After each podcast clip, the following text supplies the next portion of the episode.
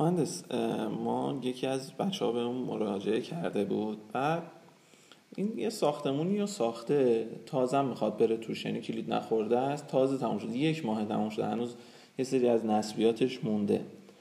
یکی از این مستاجرایی که داره میره اونجا استفاده بکنه یه اتاق خوابش رو تبدیل کرده به کتابخونه شخصیش. این بنده خدا خیلی اهل مطالعه است. حالا چیزی که به ما گفت حالا و برآوردی که ما کردیم، میگه من مثلا یه سری هول و هوش مثلا 7 تن 8 تن 10 تن کتاب برداشتم بردم توی اون ساختمون و توی همون یه اتاق چیدم. من یه خورده فکر کردم به این بنده خدا، گفتم که آقا حالا اولا تغییر شکل اولیه‌اش حالا ممکنه مثلا برای تو حساس باشه، دوما این که توی شکم دادنش مثلا یه خورده شاید خودشو نشون بده، یا موقع شکم دادن سخفاست دیگه. چی؟ شکم دادن سخفاست. آره هم پوتر هم حالا شاید بقیه اجزاش، و اینکه شاید توی زلزله برای تو داستان باشه، یه ایجاد یه مشکلی برای تو بکنه. الان این تو این وضعیت اولا تحلیل شما چی از این قضیه؟ دوم اینکه راهکارش چی؟ الان چیکار بکنیم بنده خدا؟ والا وقتی شما میفرمایی اتاق در 12 متری و 10 تن کتاب، خب خود آدم یا هر طراح دیگه‌ای خودش میترسه، خوف میکنه. طراحی که ساختمان‌ها صورت میگیره توشون برای بار زنده 200 کیلو.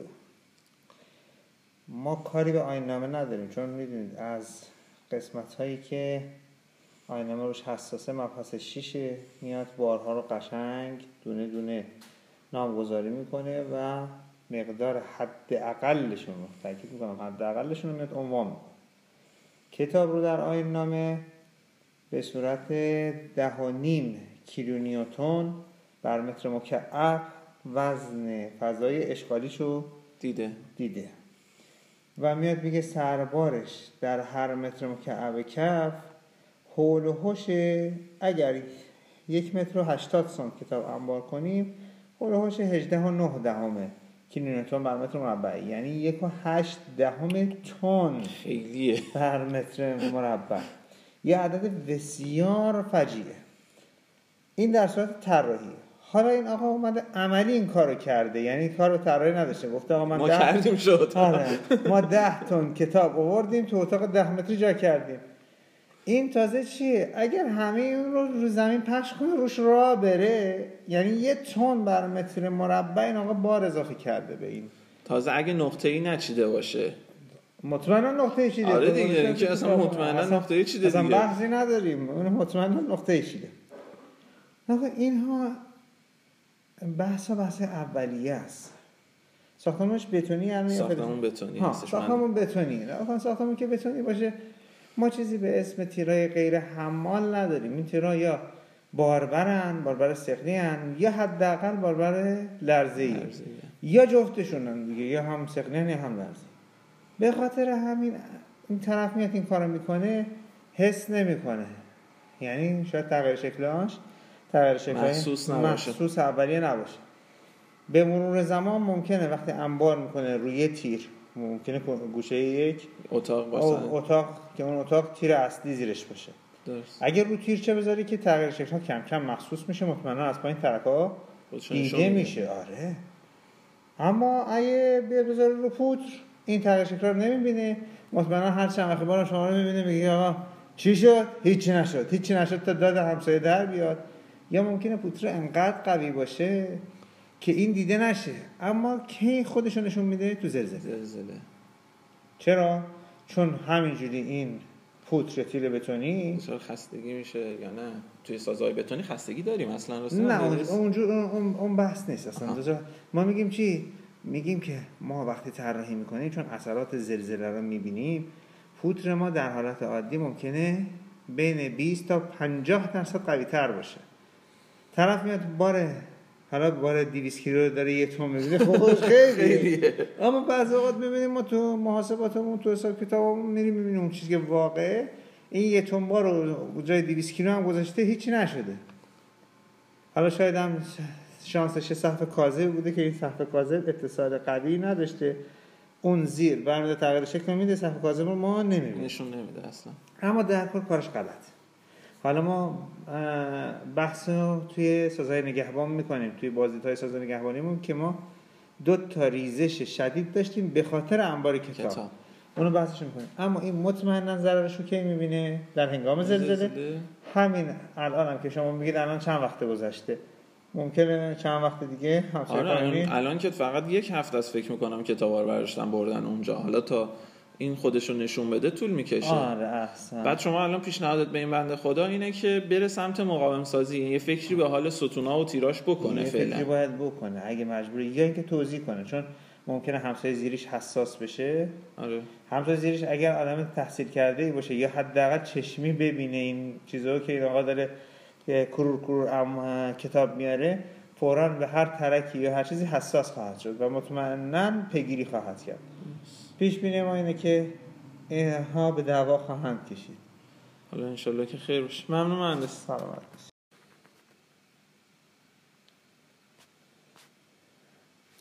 مهندس یه خاطره یه بار برای ما تعریف کردین در مورد تخریب که پیمانکار وسطش ویل کرده بود رفته بود و اینا، جالب بود، یه تعریف کنید ثبت شه برای بچه‌ها هم بشنن. اون خاطره رو میگی؟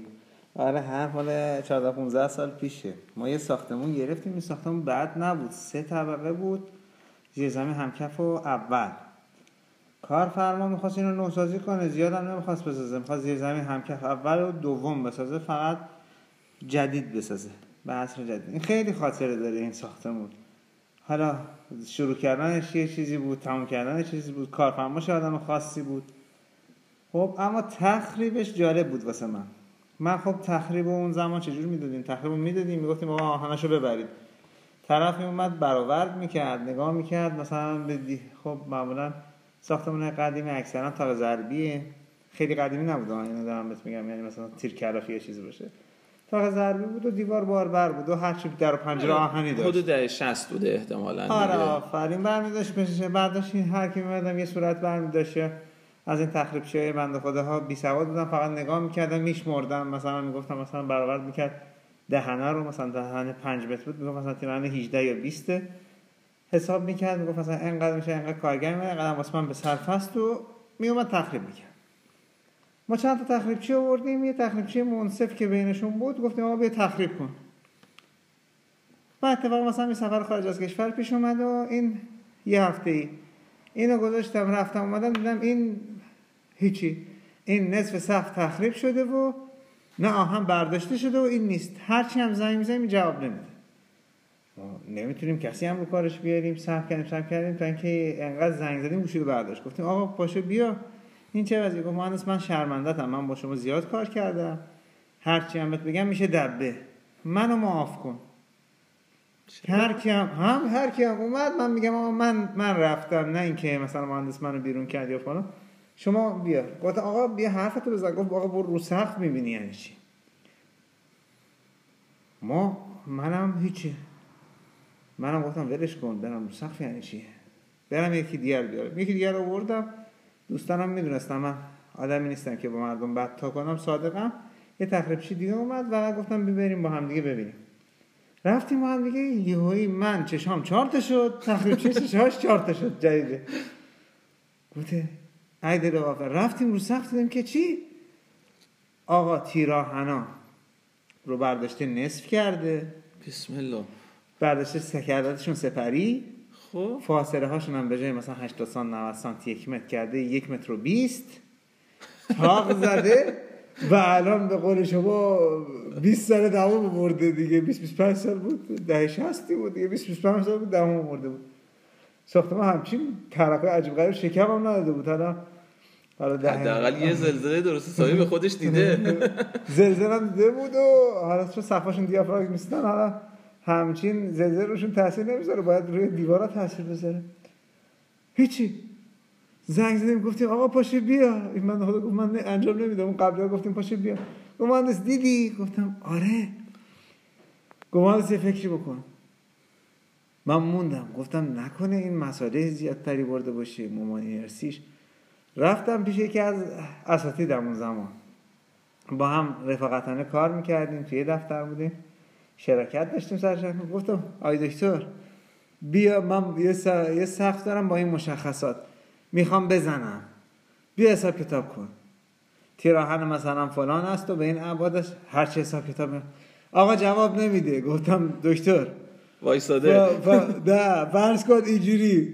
آقا جواب نمیده. گفتم آقا زخامتش یه ذره بیشتر کن. گفت آقا جواب نمیده، با بیشترم جواب نمیده. گفتم پیشخیز پشخیزی اونم. گفت آقا جواب نمیده. دیجوری اصرار ده. گفتم آقا فشرده حسابش کن، نمیدونم چی حسابش کن، همه رو صلح بگی. گفت آقا همین رسیدم اما 20% جواب نمیده، همینا که میگی 20%، ولی این باید شکم بده دیگه، این مامان نمیسی نداره این کاری که تو میگی. گفت نکنی این کارو. گفتم دستش گرفتم گفتم بی با هم بریم. اونم یه ماشین نو خریده بود تازه، با هم رفتیم. گفتم ببین، گفت به بچه‌ها نگی الان میگن علمتون رو بذارید در کوزه آبشو بخورید، این چجوریه چجوری وایساده. گفتم بالا 25 سال داره 25 ساله که سرویسینگ میکنه. این دو تا نکته داشت این کار. یکی این که احتمال داشت حالا چون آهنش فرق میکرد، مدل سیستاشون فرق میکرد، خب مواد اولیه‌اش فرق میکرد، خب سر قضیه تغییر شکلش شد، به اون خاطر جواب داده بود. حالا یا احتمال حالا با اینکه به پوکم زمان نبود که خاکریزی میکردم، سقفش هم سنگین، دراری زیادی میتونست داشته باشه، ولی بدترین حالت رو ما حساب کردیم. لب مز بیا جواب بده، تغییر شکل جواب. ولی یه نکته اساسی داشت واسه کسی که تخریب میکنن، یا باید شما یه چیز اولیه ببندید، برید قسمت رو تخریب کنید، شاید هیچی اون تو گیرتون نیومد که آبروریزی واسهتون نمونه. حالا الحمدلله کارفرما ما فهمیده بود، ما گفتیم ما این وضع موجوده، ما هر کی رو بردیم، ما قرار بود به این آقا پول ندیم، فقط آهنر رو ببره، تازه در اصلی رو نمیدونم چند تا چیزام واسه ما نگه داریم، ما نگهبانی باش درست کنیم، چند تا آجرام نگه داریم، الان باید پولم بهش بدیم. دلایلمون هم اینه. خود طرفم اومد گفت پس من خوب کردم تخریب کردم ساختمون. خدا بهش رحم کرده مهندس که تا الان رو سرش نیامده. ممنون مهندس جان، سلامت باشی.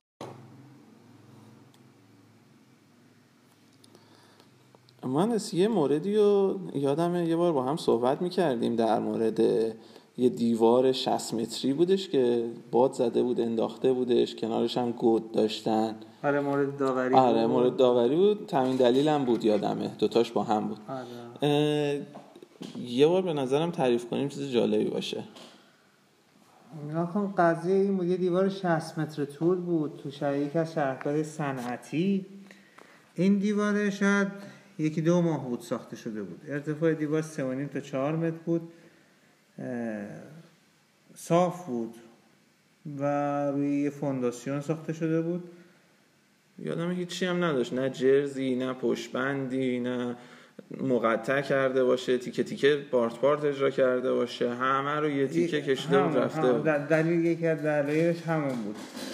ما با این مواجه شدیم که این بندگان خدا یه نفرشو مراجعه کرد به ما، گفت که این دیوار ریخته، من بغلش برداشتم میخوام پیسازی کنم، همسایه‌ام میگه آقا تقصیر شماست، شما یه نفر رو کارشناس بیار، همون داور باشه، هم تامین دلیل کنه، هم داوری کنه، خسارت منم تعیین کنه. به خاطر این میگفتش که اومده بود زیر گود، سطح گودش اومده بود زیر فونداسیون دیوار، این نبود، یعنی اومده بود هم سطح شده بود. یه سطح بودن دیگه، یه سطح. و ابتدا به ساکنم گفته بود شما برداشتی گود برداشتی، نکن اصطلاحو گود برداشتی و دیوار من ریخته، هر کی گود برداره مقصره.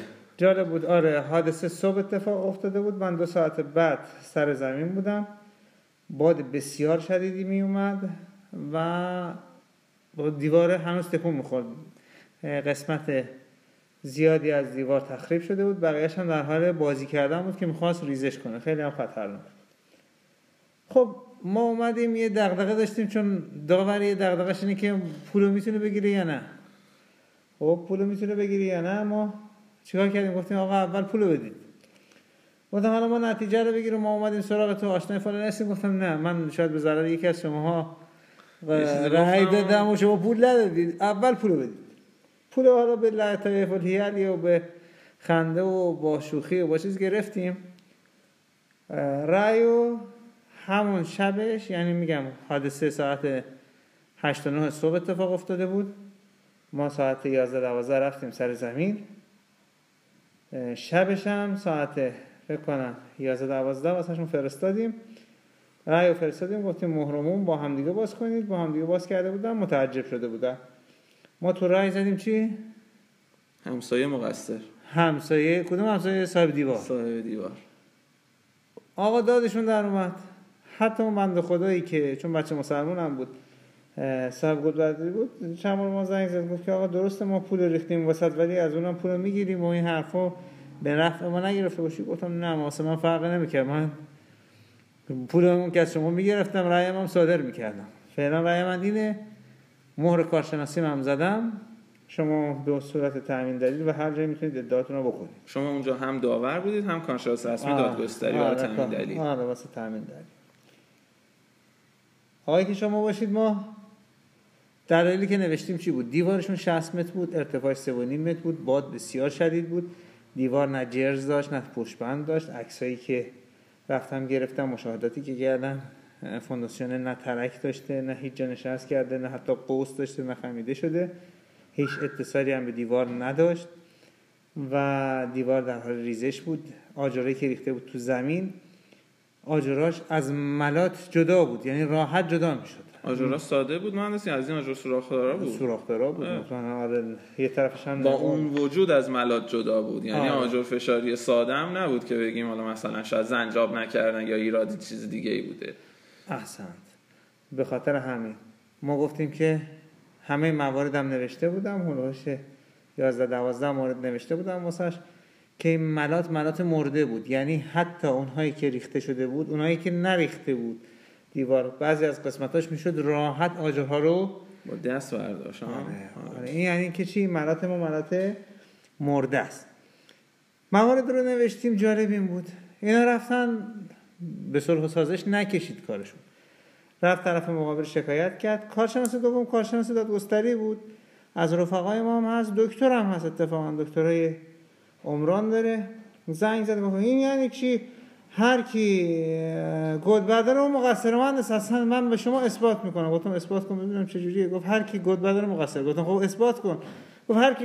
شما نمیدونید این بعدش تغییر شکل در زمین گذاشته. گفتم بله تغییر شکل، به شرطی که این آقا حسن جفتشون رو کف دارن میسازن. این آقا 10 سانت خاک رو برداشته، هم سطح بغلی شده، خاک رو هم با دست برداشته، بیل نیورده چی، هم سطح فعلا. یعنی اون آقا برداشته رو زمین ساده، رو زمین بکر کار کرده، فقط 10 سانت خاکای دستی رو هوا زده رو برداشته، اینم همین کارو کرده، فعلا هیچ کاری نکرده. خلاصه کارشناس دوم رای داد به نفع اینها، اینها کارشون بالا گرفت، رفتن کارشناس 3 نفره آوردن. 3 نفره ها با ما ارتباط برقرار نکردن، اما گزارش ما و کارشناس دوم خوندن، گفتن نه حق با مهندس نایبیه. طرف دوباره چیکار کرد؟ رفت شکایت کرد. کارشناس 5 نفره اومدن، دوباره گفتن حق با مهندس نایبیه. واسه من جالب بود که کسی که اومده بود مستدر، خودش اومده بود سراغ کارشناس و داوری، حس میکرد با تغییر داور نتیجه میتونه تغییر کنه. آره، نتیجه تغییر که این نتایج مستدل. چیزی که از شما و بچهای دیگه میخوام، از کارشناسا میخوام، اینکه آقا نتیجه، آقا هر نتیجه رو مستدل و صریح بگید، نه اینکه آقا من چیزی نیم کش وسط بنویسید آقا من می‌خواستم پولمو بگیرم. آقا برشی پولتو بگیر، پولتو اول بگیر، درستشو بنویس. یه چیزی ننویسید که نشه استدلال کرده است توش. یه چیزی ننویسید که آقا هر کی گود برداشون مقصره. خب که نشد که هر کی پشت زد اون مقصره. مثلا قضیه بچه راهنمایندگی. البته من کارشناسای خوبی دیدم از بچه راهنمایندگی، حتی افسرای خوبی دیدم که توجه میکنن، ولی خب حالا به صورت عرف میگه هر کی پشت زد مقصره. متاسفانه تو کار عمرانی هم میگه هر کی گود برداشت خب اون مقصره. باید آقا گود برداشته، در ضمن یک سازه‌ای که 1 ماه پیش اجرا شده، هم سطح چه سازه نگهبانی وسط بزنه. همین. بعد مثلا کارشون به کارشناسی که تموم شد، دادگاه رأی چی داد براشون؟ حالا من بعد 1 سال یا 1 سال و نیم دیدمش سر یه کار دیگه که بازم ما رو داور قرار داد. گفتم اون قضیه چی شد؟ گفت جالب این بود که قاضی هم نامردی نکرد، چون دید که کار خیلی کش پیدا کرده و البته قاضی هم 2 تا عوض شده بود. گفت که رأی داد که هم دیوار خودش رو بیاد کامل پاکسازی کنه، اینکه همه آشغالی هم که زمین من ریختن هم برداره، دیوارش هم از نو بسازه و بیمه هم بکنه که دیگه تو زمین من نیفته. اگه از اول مصالحه میکرد اینجا نمیرسید. گفته بود بهش اگر هم شما شکایتی داری، خسارتی بهت وارد شده، کاشراست بیا خسارتش هم واسات بنویسم. این عصبانی شده بود، حق داشته، چقدر وقت کش داده سر یه دیواری که ملات نزده بوده. خب من شما ممنون، دستون درد نکنه.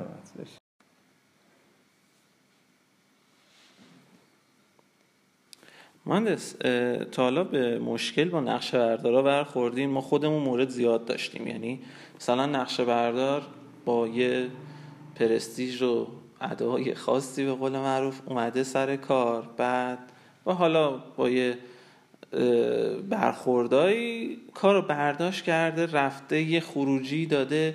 یعنی اینجوری به شما بگم که نقشه بردار اومده یه کاری انجام بده، یه کاری از رو دوش ما برداره، ما خودمون دویدیم دنبالش، دوباره کاری شده. نکن نقشه بردارا همکارای بعضیاشون خب خودشون نمیان، سرشون خیلی شلوغه، بعضیا شاگرد دارن، بعضیا قیمتاشون پایینه، وقت نمیکنن، خیلی انواع اشکال هست، بعضیا خیلی زحمت کشن. یعنی ما داریم خیلی بار از دوشمون برداره، ساختمون قنا، ساختمون قدیمی که تخریب میشه، یهویی می‌بینیم مساحت زیاد میشه، کم میشه، میری بالا میفهمید تازه مثلا 50 سانت واسه که 4 طبقه رفتی بالا، طبقه رو می‌بینیم 50 سانت زمینه. مورد داشتیم اومده طرف رفته از همسایه شکایت کرده که آقا این بیشتر از من ساخته 10 سانت. از قضا معلوم شده که چی؟ خودش تو این ور تو زمین بوده. خودش تو زمین بوده، یا یعنی اینکه خودش کج ساخته، ناشاغور ساخته. ما یه خاطره یادم اومد الان. ما یه نقشه برداری بود از بچه‌های نظام مهندسی، کارمند شهرداری، کارشناس رسمی دادگستری دیگه، آقا این ته نقشه بردار بود دیگه. ما 2 تا کار بهش دادیم. کار اولی که بهش دادیم مال یه آدم خیلی کله گنده‌ای بود، اومد واسه همون میخوبیاش انجام داد و برگم میداد. از اون آدمایی که نترس بود، برگم میداد، مهرم میکرد و فلان، که من زمین اینجوری تحویل دادم، خودم ریخاشو کوبیدم. ما ساختیم، پایان کار که رفتیم همسایه مسجد بود، اومد بسازه، از قضا درآمد که ما تو زمینش یه مثلثی تو زمین این مسجدیم. کار نداره، ما همسایه ما مالک ما کله گنده بود، رفت بنده خدا با مسجد 1 سال دراوی گلاویز شد، پول هم بهشون داد، اون مثلث رو خرید، مسجد هم قناص شد. یک ما گفتیم حالا اونجا چیز بوده و بدشانسی آورده و فلان این حرفا. جای دیگه هم ناظرمون بود دوباره با فرق 2 سال. ما گفتیم 2 سال پیرتر شده، تجربهش بیشتر شده، بازم ادعاش بود که کارشناس دادگستری هم من کارشناس ثبت هم بود، میرفت یعنی با بچه‌های کارشناس ثبت هم میرفت بیرون، ناظر نظام مهندسی و کارمند شهرداری هم بود. این کل تعارض منافع همش با هم بود. ما گفتیم الحمدلله که این بنده خدا حرفه‌ای. ما خوردیم به یه جایی وسط بیابون داشتیم میساختیم، فقط یه جدول کشی بود و مالک از رو قدم زدن میگفت زمین من اینجاست، زمین من اینجاست. ما گفتیم بابا من نمیتونم زمین تو اینجاست از رو قدم و متر بسازم، برو نقشه بردار درخواست بده. گفت آقا من پرسیدم نیازی نیست نقشه بردار. گفتم نه من وسط بیابون نمیسازم، یکی رو برده بیار. رفت نقشه بردار رو برد، دیدم همون بنده خداست. حالا معذورم هم اسمشو بگم، ولی به بچه میگم خودتون احتیاط کنید، یعنی نقشه بردار همیشه 2 تا بیارید. اومد و ما دیدیم همونه. گفتیم حالا 2 سال گذشته حتما با تجربه تر شده. گفتم به روشم آوردم، گفتم اونجا سوتی دادی، مالکو 1 سال بدبخت کردی، حواست باشه. گفت بله چشم. نه اونم نمیدونم دوربینم من یادم رفته بود چیکار کنم، چند دقیقه چرخیده بود و چه حرفا به من ربطی نداره. برداشتیم و گفتیم آقا بزن میخارو کوبید و ما وایسادیم به نگاه کردن. ساختیم خونه یارو به طرف گفتیم میخوای کسی رو بفرستیم دومون پایین کار؟ گفت نه من بازنشستم خودم میرم، خودم معاشرم بیشتر. رفت یهو دیدیم زنگ زد، گفت مهندس میگن خونه تو اصلا پروانه نداره. گفتم مگه میشه؟ پروانه نداره یعنی چی؟ گفت نه میگن پروانه نداره. گفتم صبر کن پاشم بیام. رفتم اونجا، گفتم آره. شهرداری رفته بود تو شکمش، اصلا تو پروانه نداری، کلا خلاف ساختی. چرا خلاف ساخته؟ بهش هم نگفته بودم، مثلا آقا میگفت من پارتی دارم، میخواستم برم تو شکمش که اذیتش کنم.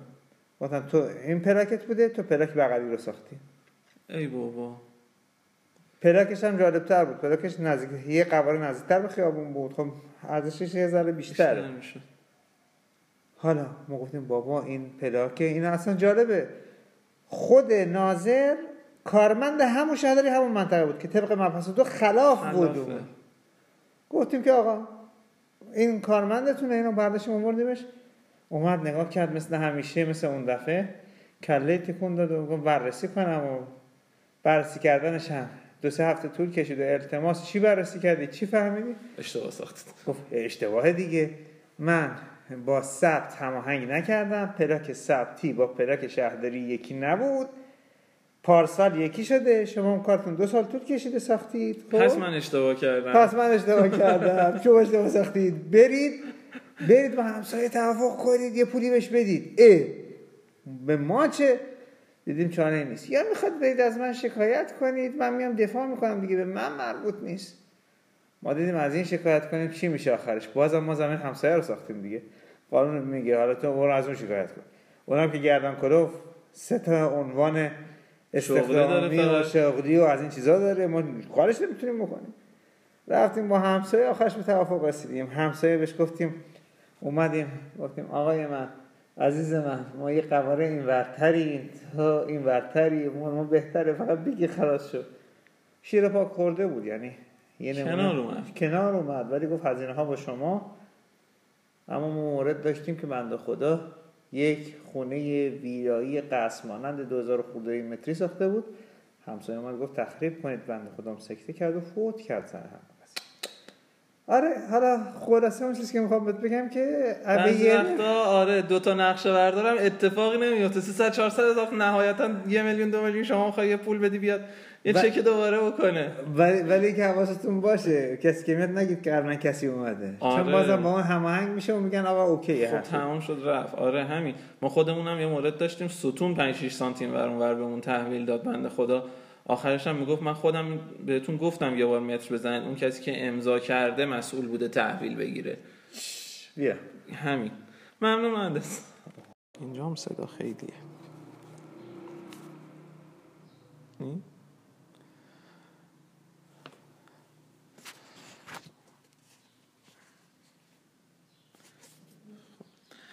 مهندس دیروز بود یا پریروز بود یه کار نظارت بر ما اومد، بعد نگاه کردم دیدم خدایا کلن زده 70 خورده 80 متری همچین چیزی. تعجب کردم، خب ساختمون 70-80 متری مگه داریم؟ بعد مالکه زنگ زد مهندس شما ناظرش و اینا. ما هم یه جوری با این بنده خدا برخورد کردیم که بلکه بپیچه بره، یعنی اصلا نیاد، هم از اونور میخوره تو سهمیه آدمو الکی عقب میندازه، هم آخه 70-80 متر کار مگه. صف نظارت رو به هم میریزه. آره هم صف نظارت رو به هم میریزه، هم آخر 70-80 متر ارزش نداره آدم بلنشه بره سر کارش. حالا من یاد خاطره انداختی تو اصلا متراش پایین ندیدی چیه. یادمه اون هوای نظارت داشتم، مگه ناظرم بودی؟ من میگم من ناظر عالیه و کارشناس رسمی اینا. آره ناظر چیز بودم، ناظر کار شخصی بودم. خب مهندس که هم بود، ما همشون 2 تا پروانه داشتیم، بعضی وقت یه نظارتم لادوش بهمون میخورد. یه بار که خودم خبط کردم پروانه طراحیمو بستم که نوبتم اومد بالا بهم نظارت دادن. یه بارش این بود، این خیلی جالب بود. من خدا یه کار طراحی بود، کوچیک بود، یه کار طراحی 9 متری. شما تعریفت از کوچیک با من خیلی فرق داره مهندس. کار 9 متری بود، اومده بود آقای دستور نقشه آورد، تو دستور نقشه نوشته بود آقا 5% به این ساختمان اضافه کنید. ما نگاه کردیم دیدیم ساختمانش تقریبا مثلا 180 متره، 5% به این ساختمان اضافه کنید. گفتم خب ما سر در نمیارم 5% اضافه کنید یعنی چی؟ زنگ گفتم ما دیگه تو دست و نقشه رو آوردی، من نگاه دقیق نکردم، بیا چی منظورش؟ من گفتم من یه اتاق میخوام، یه اتاق 12 متری. اینا گفتن نمیشه، 9 متر میتونی بزنی، بعداً برو اضافه بساز. قانونمون میگه 5%، ما میتونیم مجوز بدیم. گفتم بهش که خب داستان چیه، کجا میخواد؟ گفت اینجا میخوام. منم نشستم واسش. اون زمان معماری سازی یکی بود، چون کار کوچیک بود دیگه، اصلا خیلی کوچیک بود الحمدلله. آره بعد خدا رو از یاد نمی‌کرد. ما یه مستطیل واسش کشیدیم و 4 تا ستونو چون اونجا بادبند نداشت بتونی واسش گذاشتم و گفتم آقا این یه اتاق 9 متری فرستادمشم.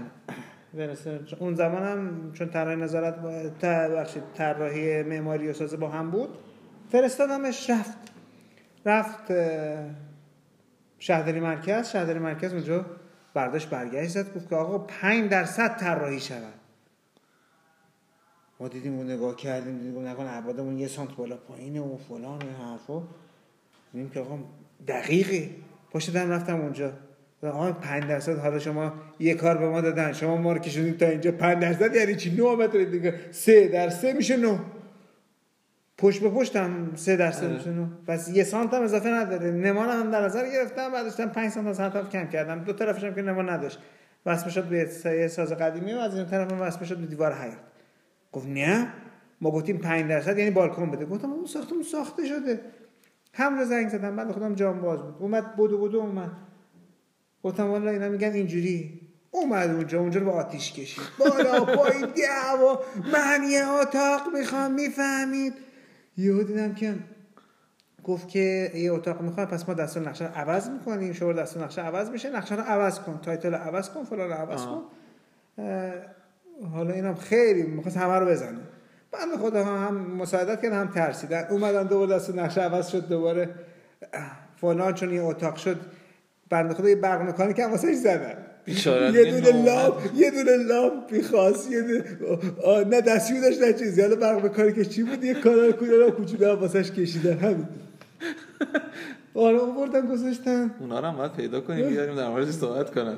اومده به خودش میگفت من یه لامپ می‌خوام، برقه چی کار می‌کنه؟ اومد کشیدیم و دوباره رفتیم اونجا، دوباره نیرو عوض شده. گفتم بابا این اتاق زده. دوباره صداش کردم اونجا، تا اینو دیدم امضا کردم، تموم شد رفت.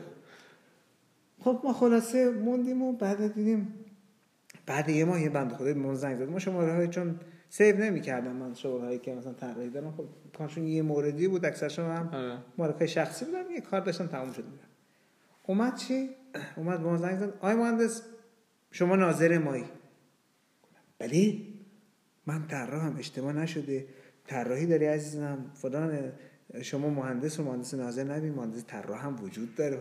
نه مهندس نبی شما من نمیشناسی فلان، من میام واسم امضا کنی. گفتم نه عزیزم مطمئنم اشتباه میکنی، شما اول تعهد نظارت باید از من بگیری، بعد بری پروانه صادر بشه، من باید بیام شهرداری. حالا تو ذهنم یه کاره 1000 متریه، گفتم چقدر من خوبم، چقدر خوش شانسم، میرم. گفت نه تعهد نظارت هم دستمه با پروانه، مگه میشه پروانه رو بدن دستت؟ گفتم این اشتباه میکنه. گفتم راه من مثلا دفتر من فلان جاست، دورت نباشه، اگه اشتباه میکنی نه یا مثلا مطمئن شو. گفت نه میام پیشت، الان جاتم بلدم. اومد در باز شد، از دور دیدم که منشی در باز کرد، اومد تو. گفتم که همونه که این اومده دوباره نقشش برگشت کرد. نمیدونستم که این نظارتی است. گفتم دیگه چی خدایا این چی کار کرده؟ اومد اونجا گفت مهندس سلام، من به زنگ زدم شما ناظر مایی. یا پیغمبر اون نوبت نظارت. گفت آره. گفتم خب من بیام تو اونجا تعهد نگفت، نه من زنگم تعهد نظارت اینه. گفتم خب اینو امضا کنم باید ببریم محضر. گفت نه اینم پروانه. گفتم بله شماره نخورده تعهد نظارت. گفت نه خالی گذاشتن، پروانه دستی نوشتم اون زمان. گفت که چیز شماره زدم جا میزنم واسه شما، گفتن چون کار چیزه یه مهندس خوب واسه پیدا شده این کار قبول کرده. گفتم به زحمت ندید اینو قبول میکنه. ما به چی دیگه دیدیم بنده خدا بیچاره است، اون کارش قبول نکرده بود، این کارش قبول نمیکنه. ما امضا کردیم واسش با اکراه، گوشی رو برداشتم رو معاون فنی محمد فنی یه زمان ناظرم بود، من مدیر پروژه بودم، یه زمان ناظرم بود، شماره‌اش داشتم. بعدش محمد فنی نظام مهندسی، آیا مهندس خوبی؟ گفت الان ذکر خیرت بود. گفتم چی؟ گفت آره 2 هفته پیش فلانی اومد پیش ما کل خاک نظام مهندسی به تو برکشید. گفتم چی؟ گفت آره اومد اینجا داد و بیداد. گفت من رفتم گفتن اینجا کار صفیه. گفتم خب صفیه آقا یه کاردانی یه چیزی پیدا می‌کردید، آخه نهمه چی چیه به مهندس پای دو برداشت دخش دادید، چون خجالت نمی‌کشید. گفت نه گوش کن. گفتم خب چی؟ گفت اومد اینجا گفت رفته بود تو صف، گفتم بودم فلان مهندس زنگم زده بود ظاهرا، پیش گفتم آقا 9 متر من قبول نمی‌کنم، حاضرم جریمه بدم فلانم بدم ولی کاراتو قبول نمی‌کنم. میگفت یهو دیدیم که آقا این در معاملات فنی رو باز کرد و من اینجا دیاده بیداد شما کار باید بزنید تو سهمیه مهندس نایبی. گفت آقا این سهمیه نداره. گفت من نمیفهمم این حرفا رو. من ازش پرسیدم گفت من ناظرم هستم. حالا ما میگن لعنت بر نهار. خب ما گفتم ناظرم هستیم، نمیدونستیم اینجوری، فکر کردیم کار 10000 متری واسمون میاره. آره میگفت اینجا اومد داده بیداد گفت الا بله بزنید تو سهمیه مهندس نایبی. ما گفتیم آقا مهندس نایبی حالا کار نداره، قبول میکنه. گفت آره شما کار بهش بدید کار دیگه، مگه میشه قبول نکنه؟ آدم بسیار خوبیه. میگفت ما هیچی اصلا شک نکردیم، بدون دستور رئیس و من همه امضا کردیم که آقا این کار مال مهندس نایبی، انگشتم زدیم زیر هیچ کی دیگه قبول نمیکنه. گفتم خب آدمت گرم اگه اینجوری. هیچ ما نشستیم بعد این مدت یه ماه یا 2 ماه گذشت، یاد دیدیم حالا شماره‌اشو سیو کردم دیگه. زنگ زدم مهندس میای پایان کار بهم بیام برگ پایان کارو بیارم واسط. گفتم بله شروع به کار عزیز من شروع به کار. گفت نه من کلید پریزاشو دارم میذارم. گفتم گچشو کی کردی؟ گفت 2 طبقه 12 متری چی؟ گفتم بله 2 طبقه 12 متری تو یه دونه اتاق داشتی 2 طبقه آدرس کجاست دقیقاً بیام ببینم مؤمن خدا. گفت نیازی نیست تا اونجا بیای دوره. گفتم نه بس بیام ببینم چیه. رفتم دیدم که عید غافل این برداشته ساختمان اولش 2 طبقه بوده، اینم 2 طبقه یه زیرزمین همکف بودم کنده، یه زیرزمین همکف ساخته اسکلت بتونیم بوده که زمینم داشت. آره دیگه زیرزمین همکف بود، اینم 2 طبقه 2 تا 12 متری اضافه کرده به ساختمونش دیگه. نگاه کردم فلزی، دیدم که بنده خدا گفتم که بتونی بود. گفتم نه دیگه دیدم که بتون کسی واسه من نمیزه تو این آره. برداشتم من فلزی ساختم، دیوارش دیدم 40 سانتی زده. گفتم بعد حسابی دیوارت تو چرا بتونی میزنی؟ نه بر همین من 12 متریش کردم دیوار 40 سانتی کردم که خیالم راحت باشه، از این ور کم میشه از اون ور آره. دیدم که آره یه ذره بیشتر ساخته، بیشتر 12 متر هم ساخته بود ولی دیواراشو 40 سانتی 35 سانتی ساخته بود، یعنی 35 زده بود حسابی، هم بهش ملات و گچ و سنگ و این چیزا کرده بود، بزرگ شده بود. اصول ساز بنایی رو رعایت کرده بود. گفتم من ندیدم، لیست عکس‌ها رو بود، حالا من هر کار می‌کردم فرار کردن نمی‌شد. آقا این چی اون چی هیچ. رسیدم به آخر گفتم آقا حالا بده برگه پایان کارت من یه مطالعه بکنم. دیدم که این که نوشته 12 به اضافه 57 متر. گفتم 57 متری چیه؟ گفت یه پناهگاه هم ساختم. گفتم بله پناهگاه چیه؟ این فکر اعلانو کردن اوکراین دارم میزنن. گفتم پناهگاه چیه خدا من کجا وایسادم؟ منو برد تو خونه، از تو خونه از تو دستشویی دیدم رفتیم یه جا دیدم زیر حیاط کامل خالی کرده، ریشه گیاهان از بالا اومده، خود ماسه سیمان سفید پاشیده به در و دیوار. گفتم بابا یه دیوار بچین سقف رایت پایین، این چیه به من چه بربوده، این که دیگه اصلا سازه نداره، تو فقط خالی کردی تونل ساختی. گفتن که شما امضا کنید اوکی. گفتم خب اونا گفتن من که امضا نمی‌کنم دیگه. گفتم نه تو آدم خوبی هستی اصلا تو شهر داری همه تو رو میشناسه. گفتم بعد میشناسه این چی؟ گفت که اگه خودش دید که دیگه خیلی کار زایی کرده. گفت مهندس اگه دیگه درد سر بشه واسه اینو بگو. گفتم هیچی این که درد سر میشه اینو اصلا برو بگو پاکش کنن، بقیه‌اش هم بیار مستندات تو چیز و کارشناس بگیر، برو کارشناس داد گستری بگیر، حالا منم کمک میکنم که شما استقامتاتو بگیری، حداقل چیز بگیری دیگه، یه پایان کاری بگیری. شما که کل سند ویلایی بود بهش قصه نمیخوره. اون پایان کار اصلی چون من نمیگردم فونداسیون تو دیدم نه جوشکاری تو دیدم نمیتونم بهت بدم. گفت باشه بنده خدا رفت کاشان درگسری رفت اونجا زده بودم برام. گفتم زنگ زدم مگه گفتم این کار منه چرا برام من زدید؟ گفت خب اونم گفته کار شماست. گفتم نمیخوام بابا یه بی‌طرفی بیاد قضاوت کنه بد بگه چی بابا شریک جرم میگشتی هیچ کی هم شریک نمیشده. حالا بنده خدا پیگیر نشد دیگه. حالا اون روز نمیدونم دیدی آدم به بچه‌ها گفتم ما یکی زنگ بزنیم بیاد اینو سطحش هم بیاریم. شد 2-3 سال علی خمباره میخوره یه چیزی اون تو کشف نکنه تو زیر زمینش نمیدونم پرده خمره چیزی کشف کنه میگه به گوهی تو کاشاس اثر تاریخی هم هست.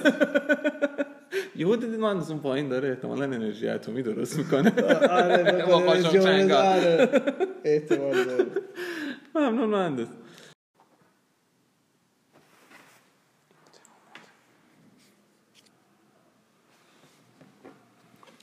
مهندس این تعارض منافع فکر میکنم که 4-5 ساله تو نظام مهندسی خورده بولد شده و دارن بیشترش بها میدن. من خودم یه آزمایشگاهی بود، آزمایشگاه بتون بود، با یکی از بچه‌ها شریک بودیم. بعد این بنده خدا خودش تو یکی از این کارخونه‌های بتون مسئول کنترل کیفی بود. یهو دست گذاشتن رو آزمایشگاه که آقا اصلا شما بعد در آزمایشگاه یعنی چی که هم توی یه دونه کارخونه بتون کار می‌کنید هم آزمایشگاه بتون دارید، شما خودتون نمیتونید خودتون رو قضاوت بکنید. بابا آخه ما اصلا شما سالی یه دونه از این نمونه‌ها به ما میرسه. نه کار ما خیر ما رو چسبیدن. چند وقته این مود شده نکن. تعارض منافع از اول بوده. زمان اول هم یه تعارض منافع کارکنان دولت بود، کارکنان وزرا و مجلسین و این حرفا بود، منع مداخله معروف بود. اما الان تعارض منافع خیلی بحثش بولد شده به خاطر اینکه واقعا داریم اثراتش رو میبینیم. من یاد یه خاطره افتادم از انتخاب. اولش اینو بهت بگم که طرف انتخاب میکرد. تعارض منافع ما یه سری چیزا داریم قانونه، یعنی خود طرف نمیتونه قاضی خودش باشه، خود طرف نمیتونه واسه خودش توی مسئله‌ای که خودش یک طرف دعواست بعد قضاوت کنه رأی بده. یاد یکی از دوستام افتادم این حرف مال زمانی بود که نظام مهندسی یک سیستم بازی بود که طرف میتونست خودش ناظرش رو انتخاب کنه که الان خیلی بولد شده که میگن که آقا ناظرمون رو بذارید خودمون تعیین کنیم. ما میریم سراغ دکتر، دکترمون رو خودمون تعیین می‌کنیم. نمیریم سراغ نظام پزشکی، نظام پزشکی بهمون یه دکتر معرفی کنه. آخه این دو تا هیچ دخلی به هم دیگه ندارن. یه حرف بی منطقیه به نظرم. خب طرف مثال میزنه الان می‌بینید داره 20 سال این مثال رو میزنه، همه واسش کف میزنن میگن بله حق انتخاب. ما میگیم بابا این نظام مهندسی قاضیه. قاضی هم چیزه. قاضی تو نمیتونی خودت انتخاب کنی. قاضی تو نمیتونی انتخاب کنی. شما باید چیکار کنی؟ باید مراجعه کنی به دادگاه، دادگاه واسط یه قاضی رو معرفی میکنه. یه نمونه کار ما داشتیم. تعارض منافع رو اینجور واسط مثال بزنم. یک بنده خدایی اومد پیش ما یه نقشه بسیار بزرگی بود. اومد ما واسش کشیدیم، بعد گفت ما یه نقشه از بیلت میخوایم. گفتم چه تغییراتی داشتید؟ و ما یه طبقه اضافه کردیم، برداشتیم فلان کارو کردیم. گفتم آقا شما طبقه اضافه کردید دیگه آیین‌نامه اجازه نمیده، باید بریم سراغ دیوار برشی، باید بریم سراغ فلان کارو بکنیم، بهمان کارو بکنیم. گفت اشکال نداره. گفتم مگه نساختی؟ گفت نه چیکار داری بزن. فونداسیونش چی؟ گفتم واو دیوار برشی بزنم فونداسیونش داغون میشه. منم یه خود پیش رفتم، سرم شلوغ بود، زنگ زدم آقا فونداسیون تام زیر شمع میخواد. گفت بزن، شمعم بزن. آقا ساختی ساختمونو؟ گفتم مگه نه ساختی ساختمونو. گفت چرا؟ گفتم دیوار باشی زدی؟ گفت تو چیکار داری؟ تو بزن. نقشه درست باشه. گفتم رفتم جلوتر. رفتم دیوار باشی زدم. گفتم آقا پوترات هم جواب نمیده همینجوری. تو چی کار کردی؟ چی ساختی؟ اون نقشه اولی منو مگه نساختی؟ اون نقشه اولی تو رو یه طبقه گذاشتم روش. گفتم آقا این ساختمونه کجای تهرانه؟ بابا باید زمینش عوض بشه، مثلا تیپ 3 بکنیمش تیپ 2-1 یا آزمایش بگیریم فلان. گفتم چی کار داری؟ همینی که هست دوباره تو همینی که از زمین تیپ 3 تو دیوار برشی رو بزن، تو شم میخواد شم بزن، تو اصلا نمیدونی. گفتم بابا اینا. اومد بعدن اومد ما یه نقشه کشیدیم برداشتیم و گذاشتیم جلوش. گفتم این نقشه، گفتم حالا مهندس ناظرت امضا میکنه؟ خندید. مالک اصلا تو چتش میره. گفتم حالا مهندس محاسبه اصلیت امضا میکنه اون؟ گفت اون واسه چه فرق میکنه؟ شما که نقشه درسته میره کنترل محاسبات نظام، کنترل محاسبات نظام هم تایید میکنه کار شما رو. گفتم والا مالک چی؟ مالک چی میگه؟ شما اصلا دیوار برشی داری، تو مجری هستی، دیوار برشیتو نزدی، تو شم داری زیر کار، طرف چی میگه؟ گفت به دور اربوت نیست.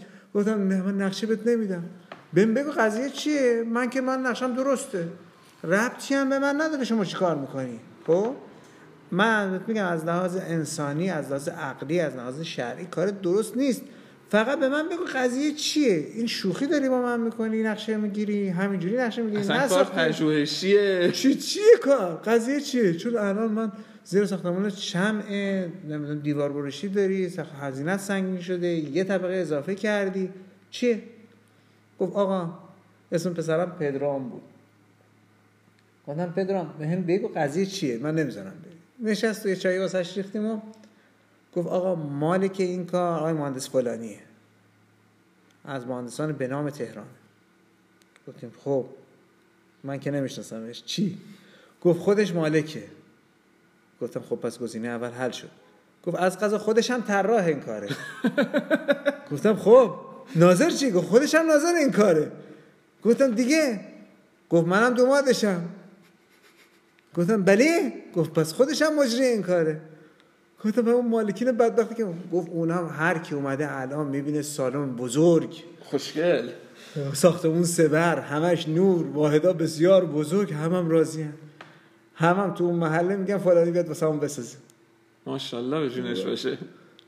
گفتم اونا نظارت شهرداری، گفت نه اونا کار ندارن دیگه، اونا میان اضافه بنا جریمه هاشونو میگن، تمام میشه میره، هر کی به فکر خیشه. آره این چیز یاد تعارض منافع در حد اعلای خودشه، یعنی طرف تو همه خودش بازرس خودشه. خود این چیزایی که ما داریم میبینیم واقعا درده. آره. یعنی طرف تعارض منافع تا جاییه که دیگه داره به منافع عامه ضرر میزنه. طرف 20 سال دیگه میاد این ساختمون رو میخره، چه میدونه چیه؟ یه ناظری اومده گزارش کرده که این ساختمان با کیفیت بسیار عالی ساخته شده، دیوار برشی، شم، سیستم های دوگانه ساخته شده، همه چی توش رعایت شده، نقشه تاپیه، نمیدونم متریال عالی استفاده شده، اما زیر کار خدا داند. اومدن بعد یه مدتی سیستم های نظارتی رو فعال کردن، سیستم های نظارتی که تو قانون بود. سیستم های نظارتی اومدن جلوی بعضی از اینا رو گرفت. بعد اومد سیستم نوبت‌دهی شد. آره این سیستم نوبت‌دهی هم، این سیستم نوبت‌دهی گرچه بعضی اوقات توش فساد داره، بعضی وقتا توش خب چون طرف نشسته تو خونه بهش نوبت میرسه دیگه، دنبال جذب کار نیست، یه سری مشکلات داره، اما بهتر از اون سیستم قبله. الان طرف میرفت میگفت که آقا الا بلا کار خودم به خودم بدید، خودم ظرفیت دارم، خودم کار دارم، خودم مال خودم، اصلا به راحتی میگفت. با این جوی هم که اصلا اگه سیستم ارجاع از بین بره، همین ذره اهمیتی هم که کارفرماها به مهندسان میدن اونم از بین میره، یعنی شأن مهندسی کاملا میره زیر سوال. آره دیگه طرف برمی‌داره، چون تعداد زیاده برمی‌داره، قیمت الان نظارت مثل 35 تا 50 تومن متری برمی‌داره، میگه آقا بیومتری 1000 تومن، طرف هم میگه آقا 1000 متر 1 میلیون تومن به من بده، به من نده به همسایه هم میده، چه فرقی می‌کنه؟ این اتفاقی که الان داره تو شرکت‌ها مشاور برای خودمون میفته. آره احسنت، این هست تعارض منافع. من حرف واسه زیاد دارم، مثال زیاد دارم واسش. مشکل اینه که بعضیا به 4 تا 5 تا عنوان اسمی و عنوان استخدامی الان گیر دادن، میگن اینا. بعضیا ناراحتن، راهکار داره این بندگان خدا، یا از اول بهشون پروانه ندید یا پروانه میدید، مثلا حمایتشون کنید، این پروانه ضریبی باشه تو حقوقشون مثلا، نه اینکه خب دیگه کار نمیکنن ولی این صلاحیت رو دارن، یا این صلاحیت فریز بشه زمانی که بیان بیرون. بعضیا میشن روش حساب میکنن، مثلا اومدن حساب کردن طرف کارمند دولت، خب شرکت خصوصی خودش رو داره، اجرایی داره. آره. خب حالا بعضی میگن نمیشه آقا، بله میدونم نمیشه، ولی میاد سهامش رو کلا به نام خانومش میذاره و هیچ مشکلی نداره.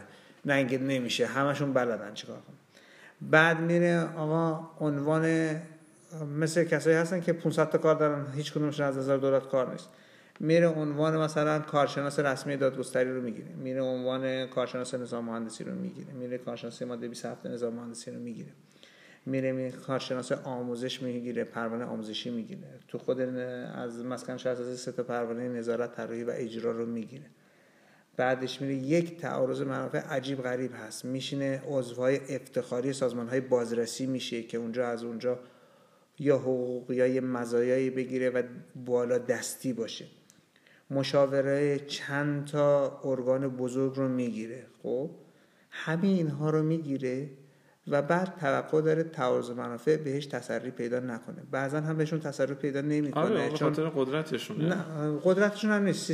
سیستم ها فاسده. مثلا طرف میاد میگه آقا شرکت مال من نیست، مال خانوممه، مال واسه بچه‌ی، حالا جدیدن شده میگم بچه باید 18 سال به بالا باشه، جدید بچه 2 ماهمه. میبینی مدیر عامل یه فرد بی سواد توی شرکت مهندسین مشاور که الان مهندسین مشاور سفت و سخت جلوشو گرفتن و ازشون چیز میخوان، حتما مدرک میخوان، حتما ازشون سابقه های مهمی میخوان که داشته باشن. تعارض منافع خیلی بحث بزرگی، یعنی اصلا مثال هایی وسط میزنم تو بعضی چیزا اصلا باورتون نمیشه تعارض منافع تو چه چیزهایی هست. یعنی الان کسایی که نشستن بعضیا تعارض منافع رو نوشتن به بعضی چیزا یا واقف نبودن یا میخواستن مستقیم اون شعر نشن که میگه در شهری بنا شود که مست گیرن، در شهران که هست گیرن. حالا شعر درست خوندم یا نخوندم نمیدونم، ولی اینکه همه رو باید بگیرن، چون به خاطر اینکه میخواستن مردم مشغول بشن عمدتاً جلوی این کار گرفته نشده. ولی الان میبینید طرف اومده روی 7-8 تا پروانه‌ای که داره، صلاحیتی که داره حساب باز کرده، از اونور باز هم اونها به علت اینکه دست بالای دست بسیاره تعداد زیاد شده، مثلا میبینید پروانه وکالت طرف داره، پروانه وکالت از اونور باید میخواد دفترخونه بزنه، میبینید دست زیاده، مجبور میشه بره یه صلاحیت دیگه هم بگیره، بره یه پروانه داوری هم بگیره، بره یه دفتر خدمات قضایی هم شراکت کنه، بره دفتر خدمات پستی هم بزنه، دفتر خدمات دولت هم بزنه. نمیشه. شبم بره اسنپ کار کنه. همه رو تعارض. شبیه جامعه است دیگه، اینو نمیشه کاریش کرد. ولی خب تعارض منافع یه جاهایی به یه بنده خدا، مثلا من خودم در حق ما واقعا آخه اصلا یعنی چیزی نبودش که واقعا بخواد ازش تو استفاده بشه، ولی قانون قانونه. اگر داره مثلا توی مرحله اجرا میشه دیگه، کسی که 2 تا پروانه داره نباید مثلا جای دیگه هم توی همون شهرداری که کار برای خودش اومده و تو قسمت شهرسازیشه، همون تو همون شهرداری هم دوباره این آقا کار نظارت داشته باشه. اگه قانون به کلی اجرا بشه خیلی خوبه. میدونی چرا؟ بحث اینه که مثلا شما میگی که من وقتی پروانه دارم قانعم که با پروانم کار کنم، مثل کسی که پروانه کسب مغازه داره، همون یه کار رو داشته باشه دیگه. چرا شما کاری میکنید که همه پروانه مغازه رو داشته باشن، همه پروانه نظام مهندسی رو داشته باشن، همه برن اسنپ کار کنن، همه بیان تو آزمون استخدامی شرکت کنن، همه بیان صبح تا ظهر کارمند باشن، همه بیان شب تا صبح کلاس خصوصی برن، همه؟ نمیشه. تا کی؟ این سیستم درستی نیست. همم حس میکنن بعد یه مدتی چون داره بهشون فشار میاد، همکارشون داره همین کارو میکنه.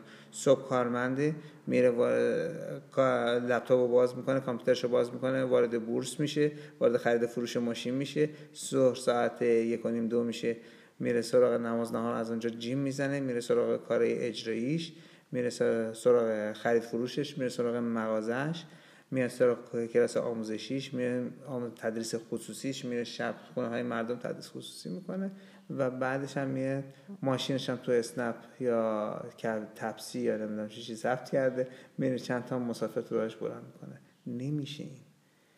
نمیگم تو کشور دیگه این نیست، اما این خورد باعث میشه که آدم تعارض منافع پیدا کنه. طرف میبینه خب این پروانه که داره به درد نمیخوره، ولی خب من چه استفاده میتونم ازش کنم؟ فلان جا شهرام فشارم، میره میگه آقا من مثلا توی فلان ارگانم، شما فلان کارو به من بده، من تو فلان ارگانم کارتو راه میندازم. حالا پروانم به درد میخوره. طرف میگه، یعنی همه این حرفایی که ما زدیم به اینجا میرسه که وقتی یه نفر نمیتونه از همه این چیزایی که داره استفاده بکنه تو مسیر قانونیش، فعل به داهه میره سراغ این که یه جایی یه باجی بده، یه جایی یه کاری برای یکی راه بندازه که بالاخره بگه آقا این پروانه مهمه، براش زحمت کشیدم دیگه. اگه مثلا سالی برام مثلا 40 میلیون نذاشته باشه که به درد من نمیخوره، سالی 100 میلیون نذاره که به درد من نمیخوره، همین وارد بازی میشه. حالا الان حتی اونم کیفیت‌ها اومده پایین. حالا ما تو بحث استحکام بنای پادکست مفصلی خواهیم داشت که چه بر سر استحکام بناها اومده، چه بر سر ساخت و سازهای ما اومده، حتی ساخت و سازهای قانونی و غیر قانونیمون. طرف میاد حتی اونجا میخواد یه کاری انجام بده، حتی لول کار غیر قانونی هم اومده پایین. یعنی طرف میاد یه مسئولیتی رو قبول میکنه، هم مسئولیت شرعی، هم مسئولیت عرفی، هم مسئولیت اخلاقی. طرف یه اجتماع رو به هلاکت میخواد ببره. واسه چی؟ واسه هم من میگم اگر گناه، به قول قدیمی گناه بزرگ. آره. نه اینکه شما بیاید یک کاری رو انجام بدید که این کار خیلی زشته.